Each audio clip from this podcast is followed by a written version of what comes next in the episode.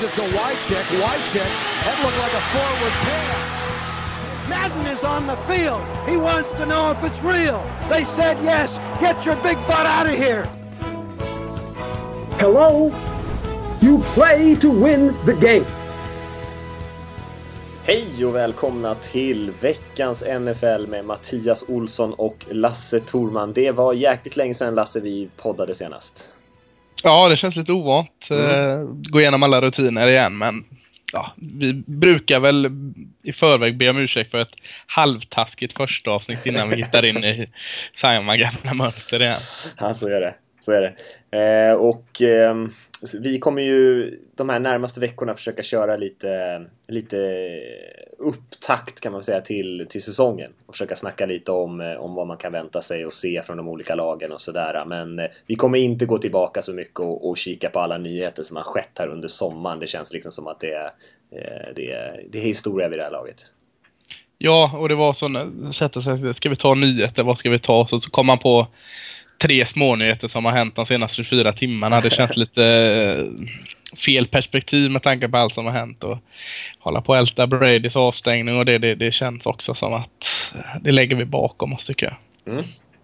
Nej, men vi ska kika på lite grejer som händer här framöver i alla fall. Det är ju väldigt mycket som är på gång nu, så det kanske inte syns utåt. Men för oss, för dig och mig Lasse, och för oss andra som håller på med nflsupporter.se som vi håller på att göra om hemsidan. Det kommer en ny tidning här snart inom någon vecka och podden är tillbaka. Och, ja, det, det är mycket på gång just nu. Ja, verkligen. Eh, framförallt för dig, men även jag tycker det, ja, det brinner på bra. Men det är ju eh, himla kul allt som är på gång. Det är inga tråkiga saker liksom att man får sitta och eh, deklarera eller någon sån skit. Utan det är med hemsida, tidning och, och podcast och allt vad det är. Det är, är det skoj. Det är svårt och det är nog mer den andra tiden, alltså ens fritid som inte är så stor utanför sporten som får ta smällen. kan den göra. Det har han klarat för. Ja. Eh, och, eh, och som sagt, ny säsong också och det vi eh, har hamnat i just nu är ju att de flesta lagen, eller de flesta alla lag, har dragit igång sina träningsläger här nu. Några körde ju några dagar med rookies först och sen så kom veteranerna in, men nu är alla igång och det, det börjar ticka på om allt den här tidiga hypen som alltid kommer vid den här tiden på året, att den där rookien kommer liksom ta ligan med storm och sen så får han liksom inte ens spela för en vecka 11 eller något sånt där. Men, men det är mycket på den nivån just nu. Mm. Vi, vi, vi, har fotboll redan i helgen, fotbollsmatch. Ja, nu är det ju torsdag när vi spelar in torsdag kväll, men 7 augusti är ju första matchen, Hall of Fame Game som den kallas, i samband med Hall of Fame-ceremonin där som är samma helg. Eh, så är det Packers och Colts som spelar första preseason-matchen. Eh, och det är ju alltid, det är alltid kul när fotbollen drar igång, men, men det brukar inte bli så jättemycket speltid för stjärnorna, särskilt inte i de här första matcherna.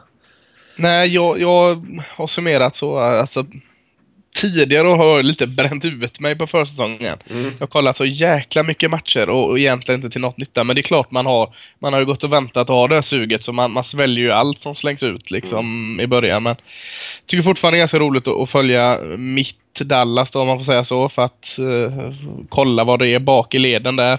Men inte heller det är så fantastiskt spännande fjärde matchen liksom att att följa det. Så det är mest det laget man har närmast att följa som kan vara lite mer roligt att följa på preseason. Och kanske några speciella rookies eller nyförvärv. Ja, nyförvärv egentligen inte heller. Till, sånt som Josh Norman och Redskins får inte heller spela så mycket på eh, försäsongen så det är ju inte så spännande där heller. Men det är kanske mer då eh, nykomlingar från college som kan vara roligt att kolla vissa speciella. Hur går det för Jared Goff och Carson Wentz och dem till exempel. Mm. Sånt är ju mer då specifik kul.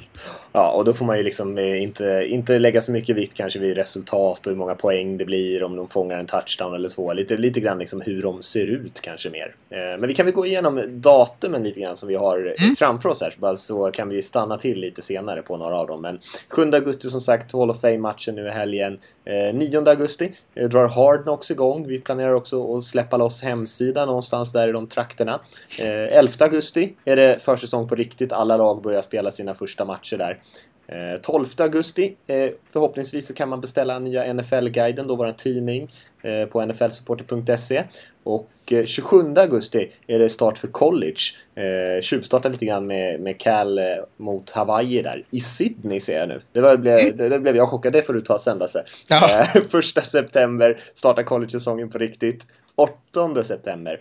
Eh, ganska långt bort nu fortfarande. Men eh, då startar NFL-säsongen på riktigt med en torsdagsmatch mellan Broncos och Panthers innan alla lag kickar igång första liksom, matchhelgen där 11 september.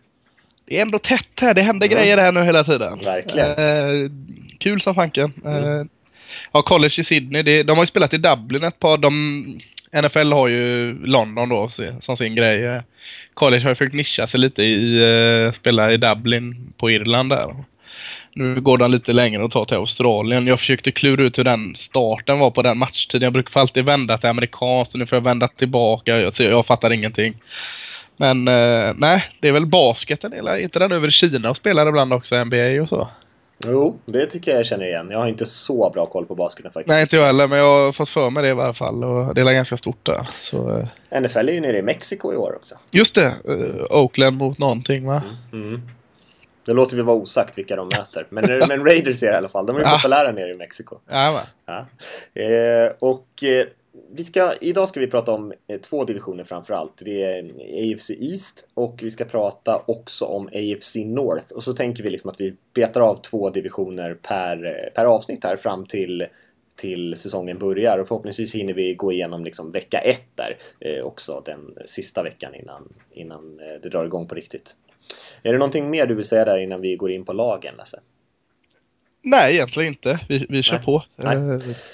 Nej, kul att vara tillbaka i alla fall och eh, vi drar igång som vanligt. Det är väl ingen idé att dra ut på det. Och eh, AFC East, vad var din spontana reaktion där? Det har vi ju Patriots, Dolphins, Bills, eh, vilka glömmer jag då? Jets också. Mm. Eh, nej men det känns väl lite som vanligt tycker jag. Eh, utan att riktigt komma ihåg hur det slutade förra året. Det var alla Jets, det var alla jämnt där bakom Patriots va? Mellan, nej inte Dolphins, de var ju av, men mellan Jets och Bills stod det ganska länge va? Ja, fast Jets Och så förlorade Jets. Eh, så tappade Jets på sista sekunden där och inte till slutspel va? Ja, precis. De gick ju 10-6 men kom ändå inte till slutspel. Just det, så var det. Nej, men det, det känns lite likadant och... Eh, nämnde det snabbt i nyheterna där, men det är få som har missat. Tom Brady är avstängd där fyra matcher och Garoppolo får la starta. Jag tror inte de kör han, vad heter han? Rookien Jacoby Brissett. Det är väl Nej, väldigt liten chans att han skulle starta där, Nej. men... Eh, ja, jag, jag tycker det ska bli väldigt kul att följa. Jag, jag håller ju Patriots som favorit. Eh, även med Tom Brady avstängd fyra första. Men det ska bli jäkligt kul att se eh, New England Patriots utan Tom Brady. Jag tror det kommer gå galant utan honom också. Och det är inte på något sätt för att sälja ner eller, eller klanka ner på Tom Brady. Han är ju helt jäkla fantastiskt bra men lyfter nog upp laget. New England Patriots istället får visa sig nu. Eh, gör de i andra fall också, men äh, det, det, ska bli skoj att se att inte luta sig på Tom Brady, framförallt offensiven då eh, såklart. Eh, har ju ganska bekvämt, eller ja, bekvämt bekvämt. De kunde ju haft det värre. De har tre av fyra av de här matcherna är hemma mot Miami, Houston och Buffalo. Så de tung match borta mot Arizona. Så att Nej, eh, jag håller dem som favorit och nu kommer inte jag ihåg hur de gick förra året i, i vinster kontra förluster. Eh, hade lite knackigt i början, hade de inte det? Mm. Eh, frågan om de gick 11-5 eller 12-4, någon av de två. Ja, eh, det känns som att jag tror nästan att de kommer att gå bättre i år. Eh, så, så jag håller dem som klar favorit. Jag håller helt med dig såklart. Eh, jag, jag, tror att det kan bli tufft för de andra lagen om jag ska vara riktigt ärlig. Eh, jag tror inte att det kommer bli något jättelyft. De har ju ett tufft spelschema egentligen. Eh, alla de här lagen. De möter ju NFC West som är ganska bra även fast 49ers har, har tappat en hel del på senaste tiden. Och så möter de ju AFC North som vi ska prata om senare med Steelers och Ravens och Bengals. Så att det är ju ganska tufft motstånd ändå. Eh, särskilt för de här lagen som kanske inte har de stabilaste quarterbacksen. Jag tänker mig på, på Tannehill och Tyrod Taylor och Fitzpatrick också som eh, nyligen blev signad här av Jets som har en eh, förmåga att kasta lite väl många interceptions. Eh, jag, jag, tror också att, jag tycker att Bra eller Patriots har en av de bättre trupperna de har haft på ett tag. Jag håller dem också som stora favoriter i divisionen, men eh, alltså bara för att ge det lite sådär spänning om de skulle råka torska kanske tre stycken av de här fyra första matcherna utan Brady eh, så behövs det ju inte så mycket mer än att de torskar kanske tre till eh, på andra eh, på de andra 12 matcherna och då har de ju ändå Steelers, Bengals, Seahawks, Broncos på sitt spelschema så man måste ändå få en hyfsad start tror jag. Man kan inte bara gå in och, och, och torska liksom tre av fyra av de här första matcherna och det tror jag inte att man gör heller. Men eh, det är ändå viktiga matcher för dem. Ja, jag håller med. Jag är lite. De har ganska mycket nytt folk in tycker jag på, på höga positioner. Det kanske de har haft innan också, men jag tänker en ny guard, Jonathan Cooper och så har du Martellus Bennett och sen har du väl Potrose, det är väl in där också. Mm. Och McClellan, eller vad man säger, han linebacken från Chicago. Alltså, jag vet inte. Jag tror ju allting tar. Det borde ju vara en jättefin säsong för en sån som Martellus Bennett eh, uh, får spela Tyrend i Patriots när alla fokuserar på Gronkowski. Men jag tror, vägrar ju tro på Martellus Bennett. Det är ju min... Uh, det är ju min uh, Lex Luthor eller något. Jag gillar ju inte honom alls där. Så jag, jag, tror ju tror han kommer floppa det, men... han är ju bra dock, även fast du inte ja, gillar ja, alla, alla kan inte erkänna det. Nu har han alla chanser. Skulle han inte sätta upp löjligt bra nummer så är han precis kass. Men, alltså de har, om, om jag avbröt jag det, alltså, men de ja. har ju alltså, en av de mest eh, flexibla offensiva enheterna i ligan tycker jag. Särskilt när Brady är tillbaka när de kan ställa in både Gronk och Bennett. Även fast du inte gillar Bennett så båda de två är ju för, Först och främst är de ju bra passmottagare, men de är också bra blockerande tight Bennett är ju en jättebra blockerande tight och Gronken är inte dålig där heller. Och så har man lilla Dion Lewis, sina små receivers. Det, det börjar bli rätt svårt att veta hur man ska försvara sig mot det här Patriots om, om Brady kommer in och spelar så bra som han alltid gör. Ja, tar du bort Rob Gronkowski så har du ju inga stjärnspelare så. Och det kan man ju inte ha då. Men de, de sprider ut det på ett jäkligt eh, fascinerande sätt eh, som du säger. Eh, du har egentligen eh, fem, fyra, fem receivers som du hela tiden måste hålla koll på som det sprids på. Och du kan liksom inte dubbelmarkera någon stjärnspelare som man vet att det kommer bollen på. Och, och samma när det gäller running back så rullar det runt med ett gäng olika där. Så håller med, det, det är väldigt intressant upplägg de kör där. Mm. Och, nej, jag, jag, tror, jag tror det kommer gå uh, riktigt bra för Patriots även i år. Ja, jag tror de blir farliga, särskilt när Brady är tillbaka. Uh, i, övrigt, I övrigt så tror jag nog att Eh, Eh, Dolphins ser jag ändå som ett lag som är lite intressant. Eh, kanske inte nödvändigtvis kommer kunna utmana Patriots här men en, en ganska kul ny offensiv där ändå med Adam Gaze som kommer in som är en Eh, väldigt respekterad ung offensiv tränare som kommer in och tar över huvudtränarskapet där. Laramie Tunsil som de draftade efter han sjönk så mycket i, i draften. Eh, Devante Parker som inte riktigt kom till spel i fjol kommer in nu igen. Och man har en rätt intressant eh, receiving-enhet och offensiva linjen är tung. Arian Foster har kommit in. Jag hoppas ganska mycket på Jay Ajayi där bakom. Eh, så ganska spännande offensiv. Eh, försvarsmässigt så hoppas man ju såklart att Wake och Sue ska få, få vara på plan samtidigt i år, för när de var det så är de ju, eller när de är det så är de ju riktigt, riktigt bra på den defensiva linjen också, Dolphins. Eh, Mario Williams är ju där också. Mario Williams kommer in också. Så att eh, de har potential att kunna göra några riktigt fina grejer i Miami, men det är ju alltid någonting som går fel där känns det som.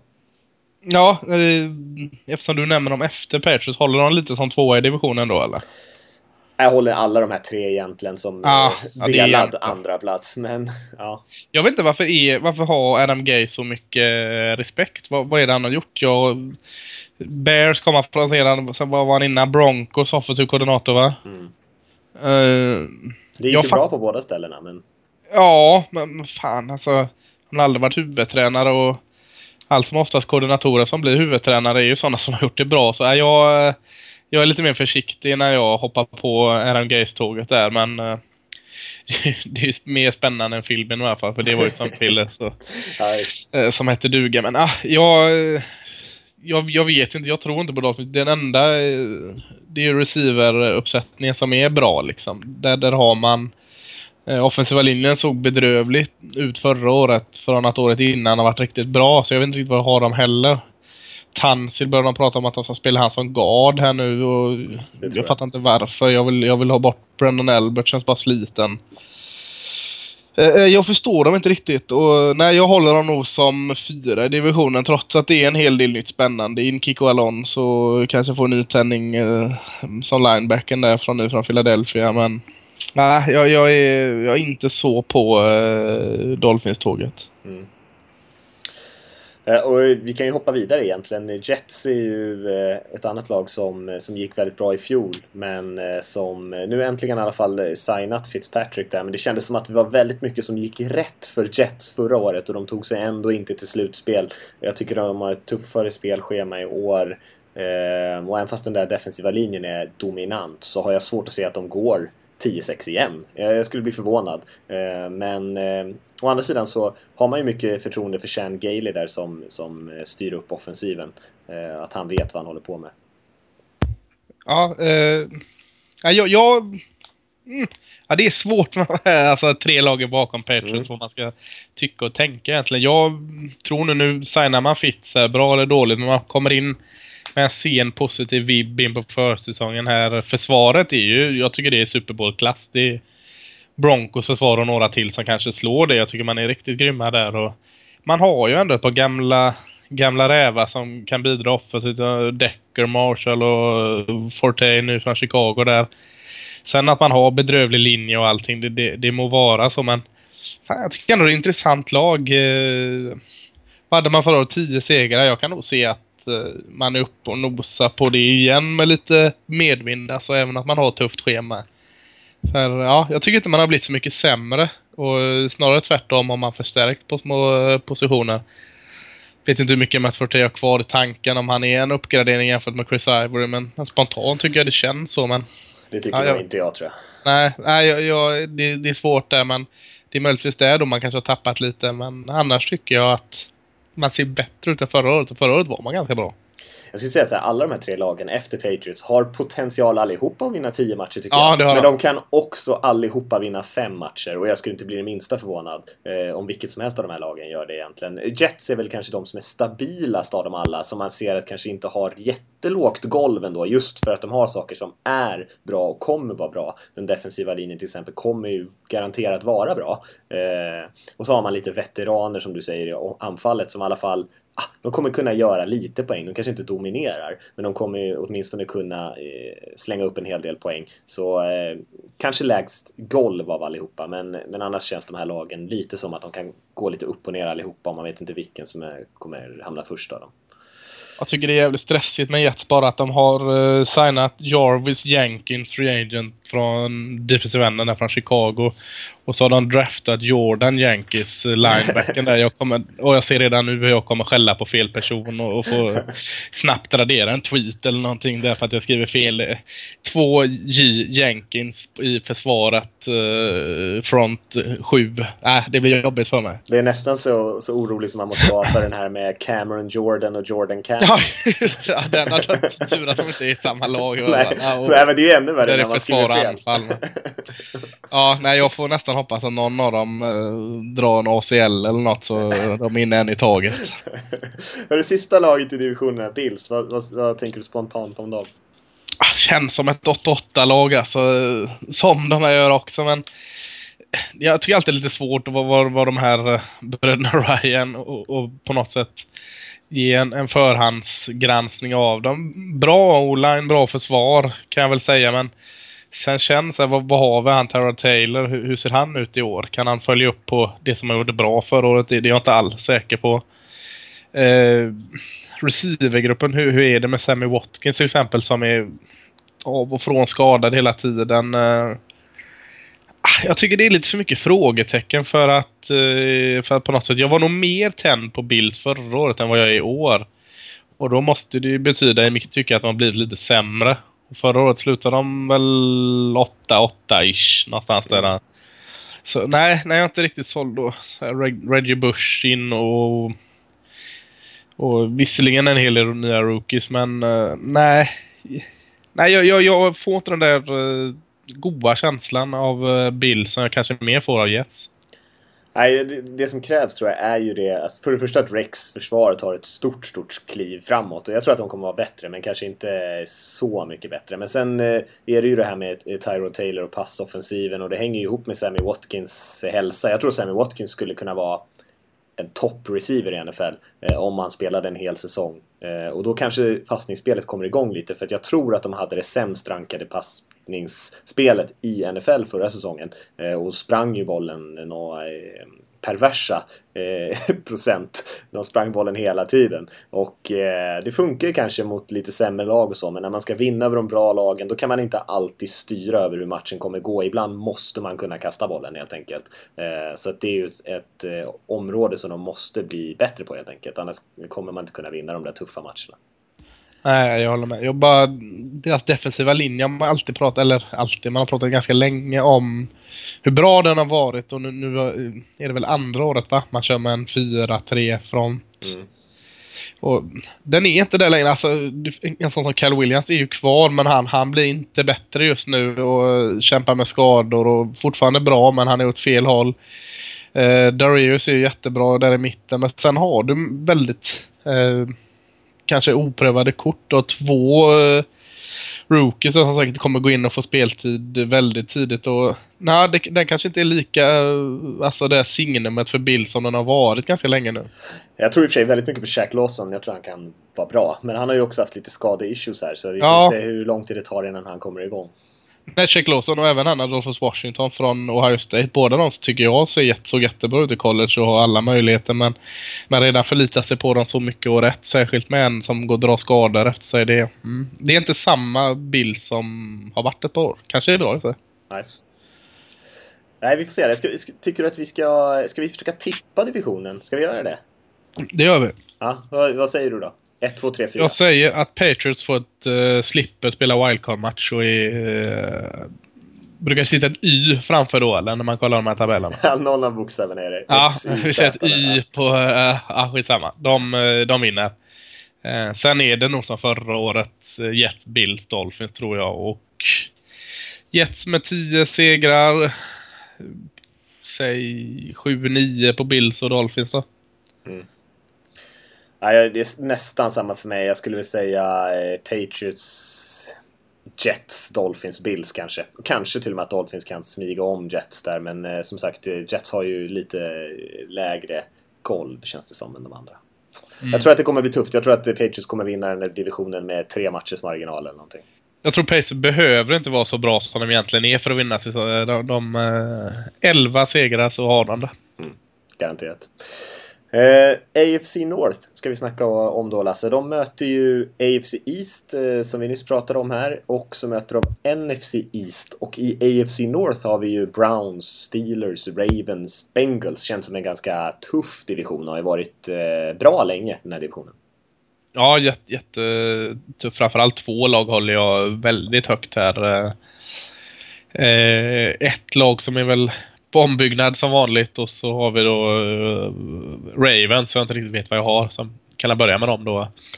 Uh, vad gick de? 5-11 förra året. Mm. Uh, känns ju som ett bättre lag än ett 5-11-lag helt klart. Men jag tycker ändå man har en bit kvar för att komma upp och kunna utmana Pittsburgh, Cincinnati. Uh, receivergruppen har väl blivit bättre men det är fortfarande lite skadefrågetecken och annat. Uh, running back kom, kör man kanske en spännande kombination kan man säga om man är snäll. Annars kan man säga att man inte har en tydlig eh, superstar där. Och så tycker jag kanske då försvaret som borde vara betydligt bättre än vad jag har sett innan. De måste höja sig på så många nivåer och det tror jag de kommer göra också men jag vågar inte lyfta upp eh, Baltimore Ravens till där man har varit ganska många år tidigare riktigt än för att de är bättre än 5-11 men de är nog närmare ett 8-8 lag än ett 11-5-lag. Jag håller helt med dig. Eh, jag tycker fortfarande det är lite tomt på talang på i offensiven där. Jag gillar i och för sig Forsett, eh, running backen. Jag tror att han... Eh, jag tycker han är lite underskattad faktiskt. Han, han kan göra ganska mycket. Sen har du en bra linje där så att han får ju ofta ganska bra luckor. Försvaret tycker jag har potential att kunna vara jättebra. Men ja. man var inte det i fjol och jag har sett mycket ursäkter när det gäller skador och grejer men Ravens spelade dåligt och förlorade matcher innan de blev av massa skador. De tappade i och för sig Eh, nu tappar jag namnet helt här. Va? Vem pratar du om? Äh, Suggs tänkte jag på. Suggs, Outside linebacker tappar de ju tidigt. Eh, men eh, annars så dröjde det ett tag innan, innan skadorna kom på de flesta spelarna och man spelade dåligt och förlorade matcher eh, tidigt på säsongen. Så eh, Nej, det, det, krävs ett rejält eh, kliv upp eh, för många av de här spelarna som måste spela mycket bättre om det ska bli något av det här. Och, och jag tycker att de är ganska långt efter eh, Steelers och Bengals fortfarande. Mm, jag håller helt med. Det är roligt att se Eric Weddle i uh, mm. Ravens lila. Verkligen. Ja, ska vi ta bort bottenskrapet då och prata om Cleveland Browns? ja, det antar jag att du håller med mig om att de är i alla fall inte bättre än de två andra vi har kvar. Nej, det är de inte, men det är lite intressant ändå. Är de. Ja, jätteintressant. Det händer ju, alltså även om eh, Cleveland må vara en, eh, ett lag som inte vinner mycket så händer det ju massvis av saker där. Ny tränare, nytt tänk, man, man kör det här eh, nummerspelet som lite som Oakland Athletics där vi har pratat moneyball och, och in och leker med de grejerna. Och, eh, jag vet inte om jag är helt ombord på allt han gör men eh, det ska bli jättekul att följa dem. Eh, Liksom, med allt detta sagt, kollar man på den här truppen som är nu så eh, ser den inte så det jättebra ut. Jag, jag kan inte, liksom inte, jag kan inte hitta någonting som gör att de ska kunna skrälla ihop annat än att få drafta väldigt högt nästa år också. Eh, men med det sagt är det ju roligt att de får in eh, Robert Griffin här, QB'n och, och eh, en herrans massa rookies att hålla koll på som säkerligen kommer få jättemycket ansvar direkt. Så att Ja, det, det, det, ska bli roligt att se uh, den här flygande cirkusen Cleveland Browns i år. Uh, och se vad som händer och om Hugh Jackson kan liksom hålla förståndet. Eh, uh, eller, för det kommer nog vara ganska mycket, framförallt nu uh, tidigt i säsongen, ganska många misstag och med nytt folk, rotation och allt sådant. Nej, de, de, man kan i alla fall säga att de har gjort ett ordentligt försök på att starta om med Cleveland. Ja, det har de. Jag tycker att de eh, gör det på rätt sätt. De hetsar inte att drafta en QB, utan eh, man känner att man vill bygga truppen först. De hade ju typ, som du sa, där 200 draftval i år eller någonting. Eh, fått in en massa spännande spelare som jag tycker var jättebra. Corey Coleman, Receiven, Ogba, Nasib. många spännande spelare som man, som man kan bygga kring på något sätt. Och man hoppas att Gordon ska komma tillbaka som du nämnde där. kommer missa fyra matcher va? Just ja, jag trodde ja. jag nämnde honom. Det stämmer ju. Jag tyckte du nämnde honom. Nej. Äh, ja, Nej, precis. Och kommer han tillbaka, och det vet man ju, liksom, ska man inte ta för givet att han eh, inte gör bort sig innan de där fyra matcherna, avstängningen är över. Men honom och Coleman, det är inte så dumt ändå. Eh, så jag tror att offensiven kan vara hyfsad. Eh, vi ska väl prata lite breakout-spelare lite senare här, men de har ju en ung running back där och, och kommer in med Hugh Jackson som är känd för att liksom få igång springspelet hyfsat. Så, eh, och man har en del spelare på den offensiva linjen som är intressanta, så att eh, kanske kan man, kan man bygga på det på något sätt och, och i alla fall göra lite poäng i år. Ja, absolut. Nej, det ska vara, det kommer bli, jag kommer försöka se lite mer Cleveland-matcher än vad jag gör i vanliga år. För det kommer hända grejer och det, mm. det är alltid roligt alltså. Uh, Steelers, ska vi gå in på dem tycker du? Ja, det gör vi. Ja, det är ju ett lag som eh, till skillnad från Browns är ju fullständigt eh, fulladdade med, med talangfulla spelare.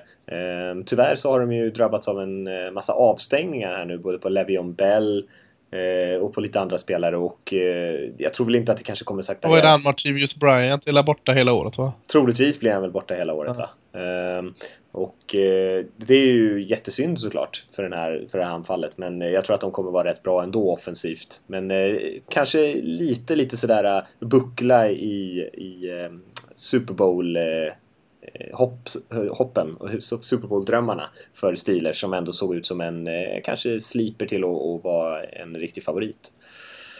Ja, jag var ju riktigt såld på Steelers förra året och hade dem som Super Bowl-vinnare. Och jag har inte helt släppt det, hoppat av det tåget än. Eh, eh, jag, jag, är, jag, jag, jag är ju dum, jag ser oftast eh, offensiven att de överglänser defensiven. Det var därför jag inte riktigt trodde på Broncos förra året. Mm. Jag först att erkänna att jag, jag, glömmer lite det ibland. Men, men det är ju supertungt offensiv och Levion Bell borta fyra matcher. So what?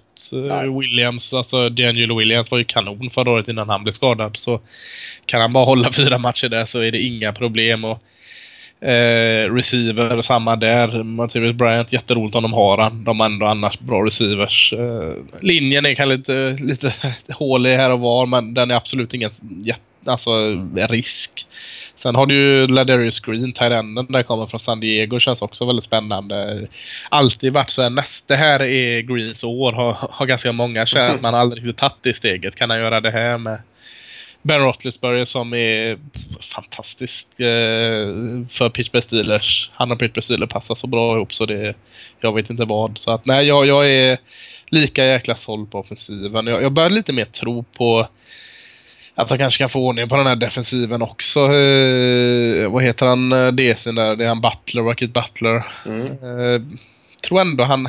Alltså det finns ju hål och det är väldigt många spelare som borde ha presterat bättre än vad de har gjort hittills. Men eh, så länge det finns liksom att man ser att presterar de bara så kan det gå bra. Och, och sådana som Brad Dupree, Ryan Chassier och Chewitt och allt de är lite halvunga, Jarvis Jones och, och, allt vad de heter. Så länge de kan liksom ta ett kliv ytterligare upp, de är fortfarande unga de här, så tror jag absolut att defensiven kan vara tillräckligt bra för och, och ändå bära upp och låta offensiven vinna matcherna. Så att jag är jättesåld på stilet men med det sagt så, så eh, har vi ytterligare sånt här jättebra lag i den här divisionen kvar. Ja, och eh, man ska ju också säga det att eh, de möter ju, eh, som jag nämnde där, AFC East och NFC East och, och det är ju inga så superlag kanske i de östra divisionerna men det är heller inga riktigt dåliga lag. Så det är liksom inga glidarmatcher, förutom mot Browns då kanske. Ja. Men så att man måste ju ändå spela på en relativt hög nivå tror jag om man ska hålla uppe det här med att vinna 10-11 matcher. Eh, även för Steelers där. Och det krävs ju att några av de här unga försvarsspelarna som man har pratat om länge eh, tar det där klivet. Jarvis Jones till exempel, en spelare som de hoppas mycket på i år. Eh, att, eh, att de tar det där klivet och, faktiskt bär en lite större del av, av bördan och inte lämnar allt på anfallet egentligen. Nej, nej jag håller med. Bengals, de är ju tunga. En av de bästa trupperna i NFL får man ändå säga. Eh, Andy Dalton gjorde ju ett jätte, jättebra år förra säsongen och var ju egentligen med i MVP-diskussionen, vilket många har glömt bort kanske nu, eh, tills han skadade sin tumme och missade slutspelsmatchen. Ja, jag, jag, vet inte vad, jag kan aldrig riktigt ta Cincinnati Bengals på allvar. Alltså inte så att det, det är ett skämt, men jag, jag ständigt underskattar dem. Ja.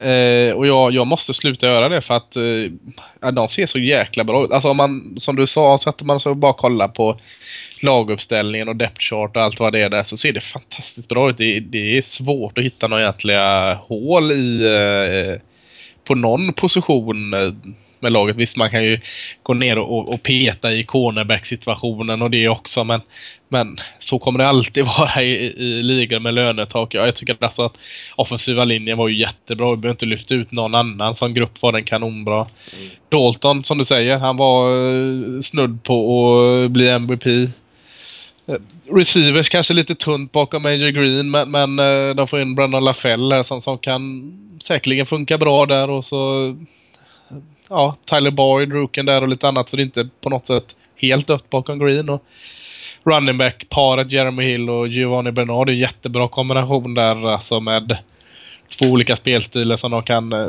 anpassa efter. Och, och i försvar, man kan fortsätta så försvaret. En, kanske lite eh, gamla spelare på vissa håll. Tänk sådana som Ray Maluga och eh, uh, Domato Pico och dem. Men de håller ju dem också. Uh, så, så att Nej, jag har jättesvårt att, motivera varför jag inte riktigt kan eh, ta Cincinnati som en contender.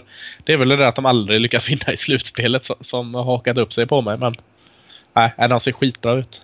Ja, det ligger ju något i det. De har ju tappat lite av sin receiverbredd och sådär som de sen tidigare år. Men eh, visst är det en... Eh, alltså om man ska bara rada upp liksom vilka som har den konsekvent bästa truppen så är det ju Eh, Bengals och kanske ett eller två lag till som är med i den diskussionen egentligen. Sen är det inte fler, utan så mycket bra spelare har man och man är bra på som sagt nästan alla positioner. Eh, det är ju det här med att Andy Dalton kanske inte är en av de här riktiga topp-quarterbacksen även fast han spelade så bra förra säsongen. Och det här att man inte lyckas komma över det där hindret i slutspelet som gör att eh, man alltid underskattar dem lite grann. Och Eh, ska man tippa liksom en Super Bowl-vinnare ur den här divisionen då väljer man kanske Steelers före trots att de är, kanske egentligen inte har en lika bra eh, trupp just för att eh, Roethlisberger i slutspelet eh, i kylan där på något sätt känns mycket bättre än, än Dalton. Mm, nej, jag håller med. Och det är lite så, så jag tänker när jag, när jag försöker mig på att tippa den här divisionen också. Just att eh, jag kanske tippar Cincinnati Bengals om att vinna divisionen men jag tror ändå Steelers eh, går längre om de tar sig vidare. Ja, hur tippar du den? Om du... Eh, så tippar jag väl den först då. Eh, Cincinnati på, vad hade de förra året? 12, 13, 14? Vad hade man? Mm, 12 tror jag. 12. Eh, något sånt också. Och så Steelers precis bakom. Eh, kan se att Bengals är ännu bättre i år till och med. Kanske går 13-3. Steelers går 11-5. Och sen har vi Ravens som ligger kring 8-8 och så Cleveland kanske skrapar upp fyra vinster. Fyra bra säsong, fem vinster. Det tycker jag är en bra säsong av Cleveland när de tar fem vinster med tanke på hur mycket de har ändrat. Så, något sånt tippar jag väl.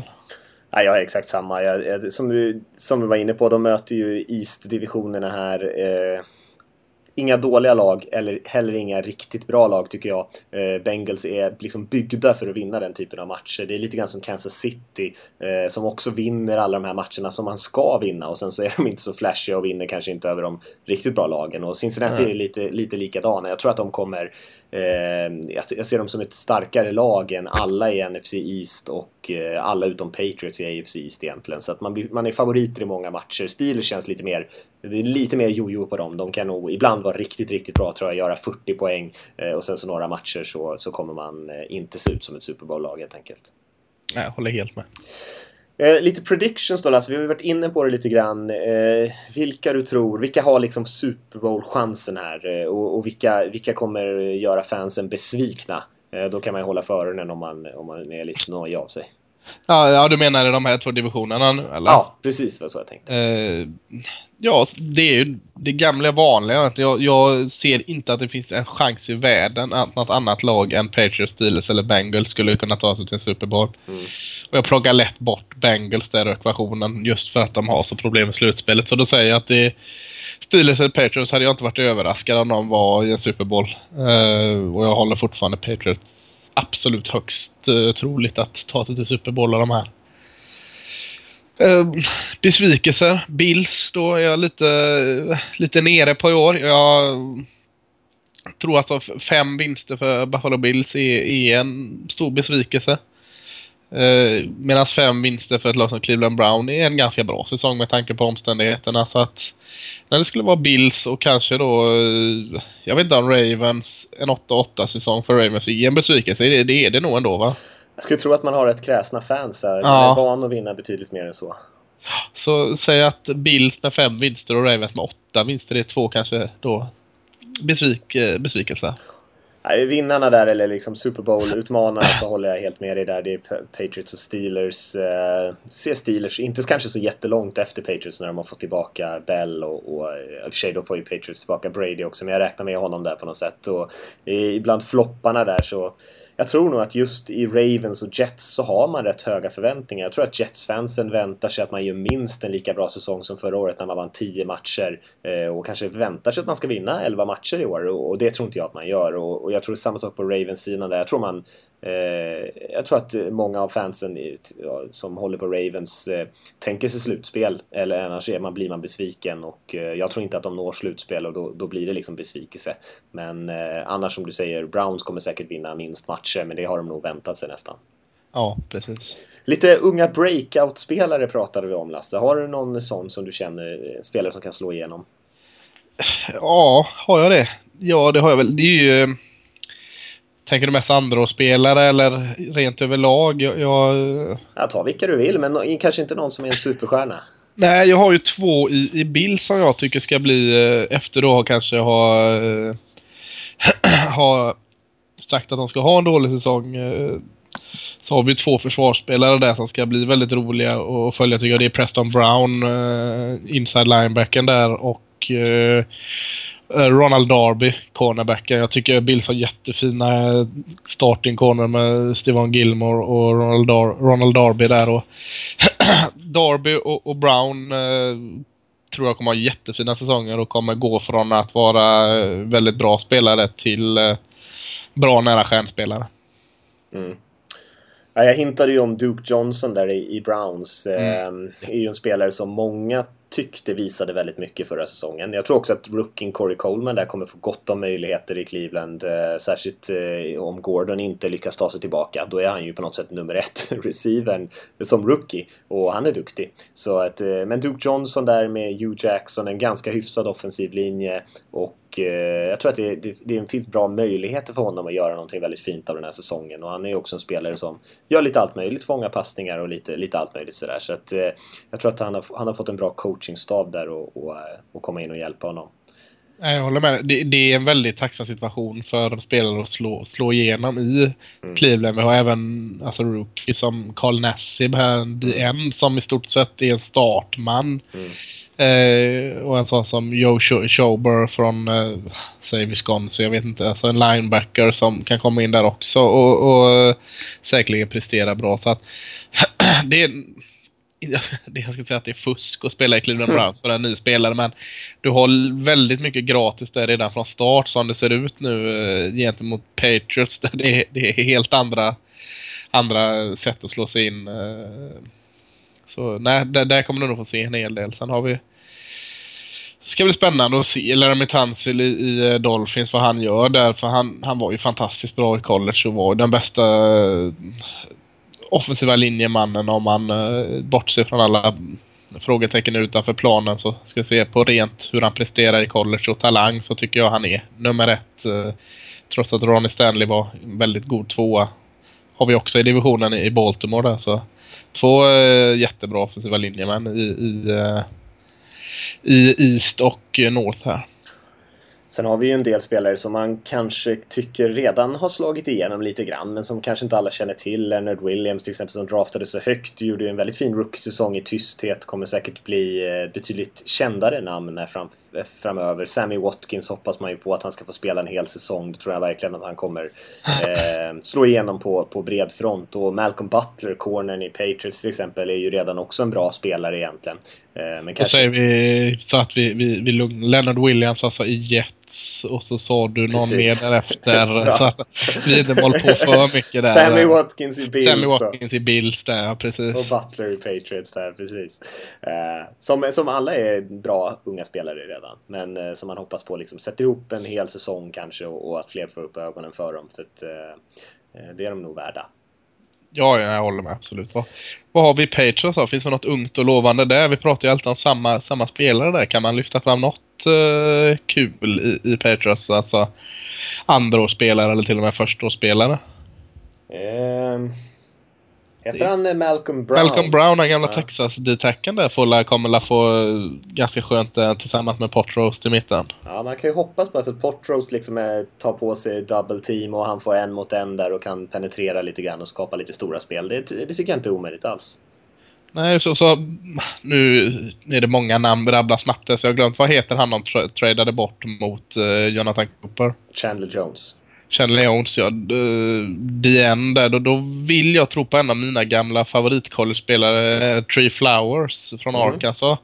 Eh, har inte fått så jättemycket speltid i Patriots när han har, eh, jag tror han går in i sin tredje säsong nu.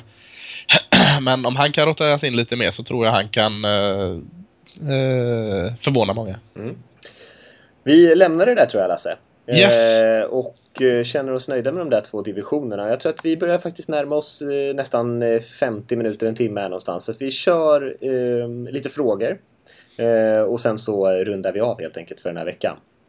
Och det låter jättebra. Vi kan väl säga så här att alla som lyssnar får jättegärna skicka in frågor brukar vi försöka påminna om och då är det man mejlar till podcast nflsupporter.se bara för att vi ska ha allting i mejlen där så vi inte, så vi inte missar några grejer som ni skickar in. Och sen så eh, kanske ännu viktigare nu så här när vi kickar igång igen att man går in och kanske sätter betyg i iTunes. Man kanske sitter med telefonen, bara plockar fram den, tar fram podcasten och liksom sätta en femma såklart eller någonting. Eller skriva en recension.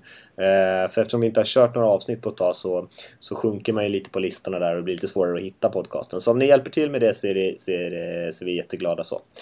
Eh, och vi har många bra frågor här faktiskt. Vi kan ju börja med en från Henrik som skriver Hej! Stort tack för en mycket bra podd. Är glad att den är tillbaka för en ny säsong. Det är vi också. Vore intressant att höra er prata lite om ägarstrukturen i NFL. Det finns ju 32 franchises men i vanliga fall är det inte franchisetagarna som har makten i bolaget. Om det är inte som till exempel i Coop där butikerna själva via geografiska föreningar också äger bolag. Undrar om han jobbar på Coop här, Henrik, alltså bra koll på Coop. Eh, Sådana konstruktioner... Det har väl alla, det är kooperativet. Ja, jo, jo, visst, men ja. geografiska föreningar. Ja, okej, okay, ja. Det var väldigt ja. fint skrivet bara. Sådana konstruktioner brukar göra att bolag blir ganska dåliga på att fatta beslut och istället präglas av politiska strider mellan ägarna. NFL har uppenbarligen lyckats forma sin produkt väl, vilket eh, antyder ett centralt ägande och det verkar ligga ganska mycket pengar centralt i NFL som inte är direkt kopplade till lag. Men hur funkar det egentligen? Vem äger NFL, det centrala NFL, och, centrala NFL och vem ansvarar därmed för att tillsätta kommissionären Roger Goodell? Ja. Det var en jättespännande fråga. Ja, det var en intressant fråga. Ja. Ska jag säga hur det ligger till? Ja, för fanken, gör det. Nej, men det är, inte så, det är väl inte så komplicerat egentligen. Alltså, högst upp är ju alla ägare som tillsammans sitter i, i eh, liksom en typ av styrelse kan man väl säga. Eh, som är liksom har 32 platser, en per lag, där alla har varsin röst och så diskuterar man och röstar fram olika beslut och de anställer ju Roger Goodell tillsammans då. Eh, med någon typ av majoritetsröstningssystem. Eh, och sen så är det ju som han säger där, det finns ju massa pengar som går till olika saker Eh, som eh, inte eh, som liksom finansieras eh, tillsammans. Så är, man har ju avgifter och sånt där, årliga avgifter och vissa procent som går till sjukförsäkringar eller, eller eh, sådana här Heads Up Program heter det väl det här med eh, att man ska lära unga eh, ungar egentligen att eh, tackla ordentligt så att eh, liksom försöka få fram en säkrare sport och sådär. Så, så det, de har ju många projekt på gång som finansieras gemensamt och det diskuterar man ju fram då hur mycket pengar ska gå till det här och sen så delar man upp det på, på inkomsterna. Hade det är jättebra. Det var bra svar. Ja, hade du något Bra fråga, bra svar. Nej, det var jättebra. Jag ska inte röra till ännu mer. Jag tycker det var fint och välformulerat. Jättebra fråga. Men sen ska man ju säga det som man är inne på här att det är ju inte alltid de har kommit överens. Det är inte alltid ägarna kommer överens med varandra. Och det är ju absolut inte alltid ägarna kommer överens med kommissionären. Nej. Jag har ju skrivit till tidningen här nu en ganska lång artikel som eh, bland annat går in på Al Davis som stämde NFL och, eh, och städer och allt möjligt flera gånger och hade ju en nästan 50 år, nej så kanske lång var den inte, men flera årtionden lång strid med den dåvarande kommissionären eh, Paul Tagliabue vill jag säga att han hette var innan Godell där. Mm. Så att det är inte alltid så att de är överens, men det här systemet som de har, att de liksom tar beslut gemensamt, är precis som Henrik säger en, en jättestor anledning till att man har kunnat vara så framgångsrik som en business liksom. Eh, jämfört med kanske andra ligor och, och andra mer eh, splittrade verksamheter. Eh, vi kan också ja, vi ska inte nörda ner oss för mycket, men själva organisationsformen är också intressant i NFL. Det är inte som ett vanligt företag, vilket gör att de har massa underliga förmåner och sånt där. Där kanske man får skriva någon lång text om någon gång och förklara. Men det, det är väldigt spännande. Han är inne på en, en intressant grej där. Men jag ska inte prata mer om det, för då somnar väl 99 procent. Ja, det blir svårt att dra alla pilarna nu. Ja, precis. Aha. Nej, vi går till nästa fråga. Eh, mm som kommer från, det skrev jag faktiskt inte upp här vem som hade skrivit. Jag tror att det var... Nej, jag får återkomma om det, men i alla fall frågan är Hej, jag undrar hur bra ni tycker att Mike Evans är idag, hur bra han kan bli. Är han en legitim första receiver idag? Tack för en grym podd. Wilmer. Wilmer skickade in den frågan. Ja, yes. då så. Det är bra Lasse. Eh, men jag glömt frågan bara för att jag kom på namnet. Nej, Mike Evans var det. Eh, mm. Ja, jag tycker han är en, en första receiver. Helt mm. klart. Eh, och jag tycker även framtiden talar för honom att han kan bli ännu bättre. Han, om jag inte helt fel ute här nu, jag har inte riktigt backat upp detta med och eh, källkolla det, men jag för mig att han bara spelade väldigt, väldigt kort eh, tid fotboll i high school och hoppade på college-tåget med bara några matcher i bagaget för collegefotboll. Så han är sen i sin utveckling och redan nu så här bra. Han är ju stor och en bra måltavla så att nej, jag, jag tror han kan utvecklas ännu mer och bli, bli en, en riktig stjärnreceiver i, uh, i NFL. Särskilt nu om James Winston fortsätter att utvecklas på ett bra sätt så ser jag egentligen inga hinder för honom. Nej, jag är ett stort, stort fan av Mike Evans, eh, men det kan väl bara säga att jag håller med där. Eh, vi pratade om honom ganska mycket när det var, när det var, han var på gång att bli draftad där. Och jag för mig Då trodde inte jag på honom så mycket, då trodde du på honom mer än vad jag gjorde. Ja, jag för mig att jag hade honom som den högst rankade mm. receiven. Och nu gick han ju för sig som den näst första, så det var ju inte något revolutionärt som jag hade hittat på där. Men, eh, men han är väldigt bra, som du sa där. Tuff fysisk liksom, upp och, och slåss om bollarna sådär. Så, säkert bra för en aggressiv quarterback som Winston också som gärna kastar in den i lite tajta situationer. Eh, så får han chansen att kämpa till sig lite extra bollar där. Jag tror han har väl fångat för över tusen yard båda säsongerna han har spelat va? Ja, något sånt i alla fall. Han har haft, haft en bra start. Mm. Uh, har vi en fråga från Kostas som skriver Tjena, som Raiders-supporter har man ju ett antal tunga år bakom sig. Men nu börjar hypen i, nu börjar hypen i Raider Nation. Snacket går om divisionstitel denna säsong. Tror ni att det bara är tomma förhoppningar eller tror ni att Raiders kan ta sin första divisionstitel sedan 2002? Nej. Nej. Jag tror ja. Nu, nu får ni lugna er alltså. Det är jävlar vad det är. Men, men det är gött. Det är himla gött för att det är helt klart befogat. Alltså det, det, är rätt. Det ska vara en hype. För, för Oakland ser bättre ut än vad de har gjort ja, sen 2002 då. Alltså, eh, men man får inte glömma att de har två bra lag eh, till. Jag, jag, jag, är inte såld på San Diego, men det kan vi gå in på sen. Men mm. eh, de har regerande Super Bowl-mästarna eh, och kanske NFLs bästa försvar i, i divisionen, den med Broncos. Och så har man Kansas City Chiefs som jag tror på väldigt mycket i år och som du sa innan, de vinner de matcherna de ska vinna varje år egentligen, Chiefs. Eh.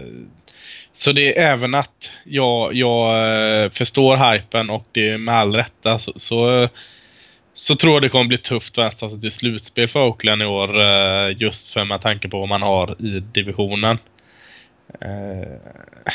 Man har lite hål kvar att fylla lite här och var men nej, det, i en annan division så hade de mycket väl vunnit han. Ja, jag, jag, håller inte riktigt med dig, men lite håller jag med dig ändå. Alltså, jag tror att det finns en chans att de kan vinna den, som man säger här. Men alltså, de är ju inte favoriter, eh, så, så ser det ju inte. Utan Broncos är ju fortfarande favoriterna att ta den här divisionen. Men jag, så, jag, tror att de har en god chans och jag tror att de går till slutspel. Eh, men kanske inte vinner West för att göra det. Men jag tror att man kan vinna tio matcher och ta en slutspelsplats. Eh, men Broncos får väl än så länge ses som favoriterna där. Men mycket positivt i Raiders tycker jag. Särskilt bland de unga spelarna och Reggie McKenzie har ju verkligen eh, gjort ett jättebra jobb i draften de senaste åren. Så att det är ju inte så att eh, man bara har en massa, man har i och för sig en och annan överbetald spelare i truppen men eh, det är inte så att man bara köpt till sig de här spelarna utan det är ju på något sätt lite långsiktighet i det, vilket är positivt. Ja, man får, men jag tycker man, alltså, man får lugna sig lite. Eh, man har fortfarande inte en eh, vinnande säsong sedan eh, 2002 väl? Nej, 7-9 alltså det, var det i fjol. Ja, 7-9 förra året och då var det halleluja. Och alltså, man, kan, det, man gör inte detta över en natt. Och Oakland har uh, harvat sedan 2003 i botten. Alltså, så att innan man börjar prata om divisionstitlar och sånt så lugn lite alltså. Det fortsätter den utvecklingen, ha tålamod för att uh, det kommer komma men jag tror inte det kommer nästa år. Nej, det, det vill säga, som fan så kanske man gör bäst i att tona ner förväntningarna lite. Som sagt, jag tror 10 vinster. Jag tror att de kommer göra en bra säsong. Men eh, det blir jag behöver ju inte lida om de inte gör det direkt. så eh, vi går vidare till en annan fråga från Daniel. Eh, mm. Vad har ni själva för bakgrund inom amerikansk fotboll? Spelar ni? Har ni spelat? Keep up the good work. Bästa fotbollspodden i Sverige utan tvivel, skriver Daniel. Tackar vi för. Tack, gott. Eh, ja, det har jag varit inne på lite innan. Eh jag har spelat eh, amerikansk fotboll här i Sverige och nu, nu är jag positionstränare för Göteborgs seniorlag här. Uh, that's it. Mm. Sexigare än så blir det inte. det är inte så fy skam. Nej. Nej, jag har inte spelat, eh, så jag har ingen spelarbakgrund alls utan eh, en helt vanlig supporter egentligen som kanske nördar ner sig lite mer än de flesta. Lite. Eh, men, eh, men så ligger det till. Vi, vi har fått den här frågan några gånger men det är väl lika bra att ta det nu när vi kickar igång här en ny säsong. För det, det är många som brukar undra lite grann om eh, det där. Någon gång ska jag säga att jag var den bästa amerikanska fotbollsspelaren i Sverige någonsin mm. innan min upper body injury stoppade Just mig. Det, typ såhär 98 eller något såhär när tiden verkligen har... det är ingen, som, ingen som kan motbevisa. Nej, precis. det är jag på den där suddiga YouTube highlight-tapet där. Ja, precis. Eh, vi går vidare till en fråga från Jessica som skriver Hejsan, jag är ganska ny på det här med NFL och min fråga gäller quarterbacks och playcalling.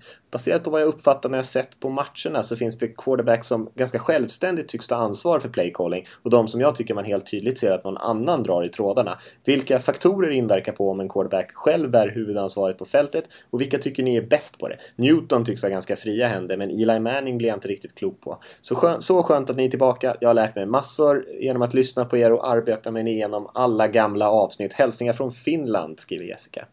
Ja, fan vad gött. Mm. Internationell podcast. Ja, Ja, arbeta mig igenom alla gamla avsnitt. Det låter som en börda. ja det, det är det nog tror jag. Ja, kanske. Eh, bra fråga. Eh, vill du gå in på den lite kanske? Eh, ja, absolut. Nej, men hon har ju helt rätt där. Det är, det är väldigt skillnad eh, hur mycket man ger ansvar man kan ge sin quarterback. Och det är ju egentligen inte för att man kanske inte nödvändigtvis litar på dem. Ibland är det säkert så. Men också för att man vill att sätta dem i en situation där de kan lyckas. Och är det så att man har massor av saker att tänka på eh, samtidigt som man kanske är relativt oerfaren på positionen, för det är ju en extremt komplicerad position, det kan ju bli hur komplicerat som helst, eh, så, så kanske man helt enkelt eh, får fnatt och, och så, så går det inget bra helt enkelt. Och eh, Eli Manning har väl egentligen ganska mycket att säga till om, så att eh, det kanske inte var det bästa exemplet. Och Jo, jag tycker det. För jag blir, alltså, det är så sjukt konstiga beslut ibland Eli Manning när han säger till Ja. och så säger de annat och så står de där och så får de ta en timeout så att de inte kommer fram till något. Så att, eh, det var två tjurskallar eh, tillsammans där. Det blir nog bättre i år. Men... Nej, de kanske inte är så, kanske inte alltid är överens, men de I också... synk är de inte alltid. Nej, Nej. nej, men de har ju bytt system också. Men han har Ja. ju, han har ju liksom befogenheten att ändra spel från linjen och sånt där. Precis Ja. som Cam Newton har. De flesta av de här duktiga veteranerna har det. Tyrod Taylor kanske inte gör så mycket sånt i Bills till exempel. Ehm, och de här rookies kanske inte gör det heller. Sen handlar det lite om också vad som står vid sidlinjen. Jag menar, det är vissa sådana här eh, erkänt duktiga eh, playcalling coacher. Jag tänker på sådana som Mike McCarthy i Green Bay, eh, Sean Payton i Saints och Bruce Arians såg vi där, vi som såg den där All or Nothing. Han är ju en gammal mm, erkänt duktig på det där med playcalling. Så att det har nog lite med att göra också med vad eh, tränarna tillåter sina QBs att göra också. Det, det är nog väldigt blandat. Ja, lite kontrollbehov där. Vilka Ja. som är bra på det? Alltså, det man har ju alltid tackat, pratat om eh, Manning och eh, Tom Brady är ju, är ju säkert nästan på samma nivå som, som Manning. Eh, har liksom sett allting, är väldigt svår att lura. Eh, Matt Ryan är ju någon som gör det där väldigt effektivt. Alla quarterbacks som är riktigt bra egentligen är ganska bra på det där också. Ehm, men vissa är ju bättre än andra såklart. Brady är ju lite av en mästare. Det är ju ofta bara små, små ändringar. Det kan handla, man behöver inte ändra spel helt. Det kan handla, man kanske säger åt sin offensiva linje att blockera på ett visst sätt och så eh, så på något sätt stoppar man en blitz och så blir det liksom 15 yards istället för en sack. Sådana små saker som man inte tänker på men det är extremt viktigt. Kommer ihåg det var så sjukt störande på något gammalt Madden-spel. Eh, alltid när man mötte Peyton Manning, han spelade säkert Colts då, så skulle han gå fram och ändra i linjen. och när man spelar försvar där och så. Men fan kan du bara köra? Den gick alltid ner till en, han skulle fram och tillbaka. Fram. Så jag, jag, jag störde mig alltid på Peyton Manning. Och det var Ja. ju så i verkligheten också. Han var alltid framme och pratade. Ja. Eh, hel jäkla uppläsning för alla innan han satte igång ett spel. Ja, visst. Vi går vidare till en fråga från Adam här. Tjena grabbar! Skönt att äntligen få höra era röster igen. Jag har en kort liten fråga här. Var kan man se collegefotbollen på bästa sätt? Är det en fulstream som gäller eller finns det ett legit sätt? Tack för en fantastisk podd. Let's go Steelers! Tack själv. Eh, då får du ett kort svar. Eh, ISBNplayer.com kostar cirka tusenlappen för att se hela året. Så får du även lacrosse och sådana fantastiska sporter eh, på köpet. Riktigt bra. Riktigt Ja, bra. finns det även fulstream om man vill ha kan det. man säkert titta på. Jajamän. Ja.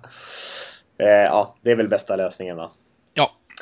Eh, går vi vidare till en fråga från Anton här också. Hej, så grymt roligt att ni är tillbaka igen och att ni kommer köra NFL-guiden i år med. Min fråga, vilket lag tror ni kommer överraska i år? Både positivt och negativt. Vi har varit inne lite på det här Lasse, men om vi får välja över alla lag i hela ligan här, ser du något som kommer överraska positivt? Får jag bara ta ett alltså? Ja, ett positivt och ett negativt. Ah, Okej. Ja. Eh, negativt säger jag då eh, Houston, Texans. Mm. Eh, jag behöver inte motivera det så mycket nu, men eh, jag köper inte den där Brooke Osweiler-grejen eh, där, men... Eh, positivt. Tråkigt svar är att säga Jacksonville Jaguars här, men eh, det känns på något sätt som att eh, de har gjort så mycket fint där så att det, det ser steg i rätt riktning. En ganska enkel division också. Mm. Ja, eh, jag, alltså jag var ju, tyckte att jag var ganska tidig på att vara positiv kring Raiders där, men nu är det ju så många som har hypat upp dem, så nu vet jag tusan om det ens går att överträffa de förväntningarna som, som är på dem. Um, jag tror väl att det finns en god chans att Vikings tar ännu ett steg eh, och vinner divisionen före Packers. Ja, det tror jag med. Uh, och när vi gjorde en sån här undersökning med, med fansen här så 90% tippade att uh, Packers skulle vinna den divisionen. Och så mycket bättre än Vikings är de inte. Det är väl lite sån grej man gör per automatik, precis som man tippar ja. Patriots och vinner den eh, Kanske, divisionen. Kanske. Ja. Jag tror att det finns en god chans att eh, Vikings, jag tror i och för sig även att eh, om det händer så tror jag båda går till slutspel. Men, ja. eh, men jag tror att Vikings kan ta ännu ett steg och bli ett, ett lag som verkligen är att räkna med, en seriös utmanare i år. Mm. Men det är kanske inte så mycket till chock, men, men en positivt överraskande tror jag ett par kan bli över exakt hur bra de kan vara. Negativt vete tusan alltså. Det har jag inte riktigt funderat på. Vad skulle det kunna vara för lag? Har du något tips till mig? Cardinals. Nej, det tror jag inte på. Cardinals. Nej, nej, nej, de är för bra. De är som Bengals, de är bra på alla positioner. Eh. Okej, okay, vill, du, vill du ha ett till då? Ja, ge mig ett till. Eh, nej, fan vad tråkigt, de pratar vi om. San Diego Chargers. Fast det är ju inte så jävla mycket negativt. De var ju dåliga nej. förra året. Nej. Mm, mm, mm, Carolina. Nej. Det tror jag inte. Ja, men om de får 10 så är det ju negativt. Ja, okej. Okay. Ja, jag tror att de kanske vinner. De vinner ju aldrig så många matcher som förra året. De kanske vinner 11 matcher i år. Så att om det är negativt så får det, då får det väl vara. Det var lite fegt. Men eh, det där kanske jag skulle ha funderat på innan vi började. Eh, men vi eh, rundar av det Lasse, tror jag, med, med mina dåliga predictions. Och, eh, Annars så... kan du ta Oakland som både positivt och negativt. Ja, vad ska de ha för score då för att det ska liksom... 8-8. Nej, jag tror bättre på det. Jag tror bättre än det. Jag tror bättre än det. Eh, nej, men eh, vi gör så Lasse att vi rundar av nästa vecka. Det känns som att vi kommer köra de sista två divisionerna i AFC, va? Eh, södra ja, det borde vara mest logiskt. Mm. Södra och västra. Mm. Så får ni hålla koll alla där ute på, på nya hemsidan som kommer. Eh, se till att kolla in den här Hall of Fame-matchen. Kanske några av talen till och med från Hall of Fame-ceremonin. Brukar vara ganska kul. Eh, lite sådär ansträngt, tårdrypande. Men, men ibland är det väldigt roliga historier som kommer upp där som man inte har hört förut. Några av de här spelarna berättar om någon gammal tränare eller något liknande. Snygga kavajer också. Ja, extremt fula kavajer. Men, men det är i alla fall kavajer. Och ja. sen är det som sagt Hard Knocks nya hemsidor, allt möjligt sånt där. Så, så håll igång och som sagt skicka in frågor, sätt betyg, dela gärna om ni vill och eh, ja, ge oss lite tips på vad, ni, vad ni vill höra i podcasten i år. Det kan ju vara något nytt inslag som ni tänker sig, det där borde de prata om. Eh, tipsa oss bara så, så eh, läser vi det och funderar lite om vi skulle kunna göra det. Och mer men, frågor, det är sjukt kul. Ja, alltid kul med frågor. Så, men vi säger så för den här veckan Lasse, så, så hörs vi helt enkelt nästa vecka. Det gör vi.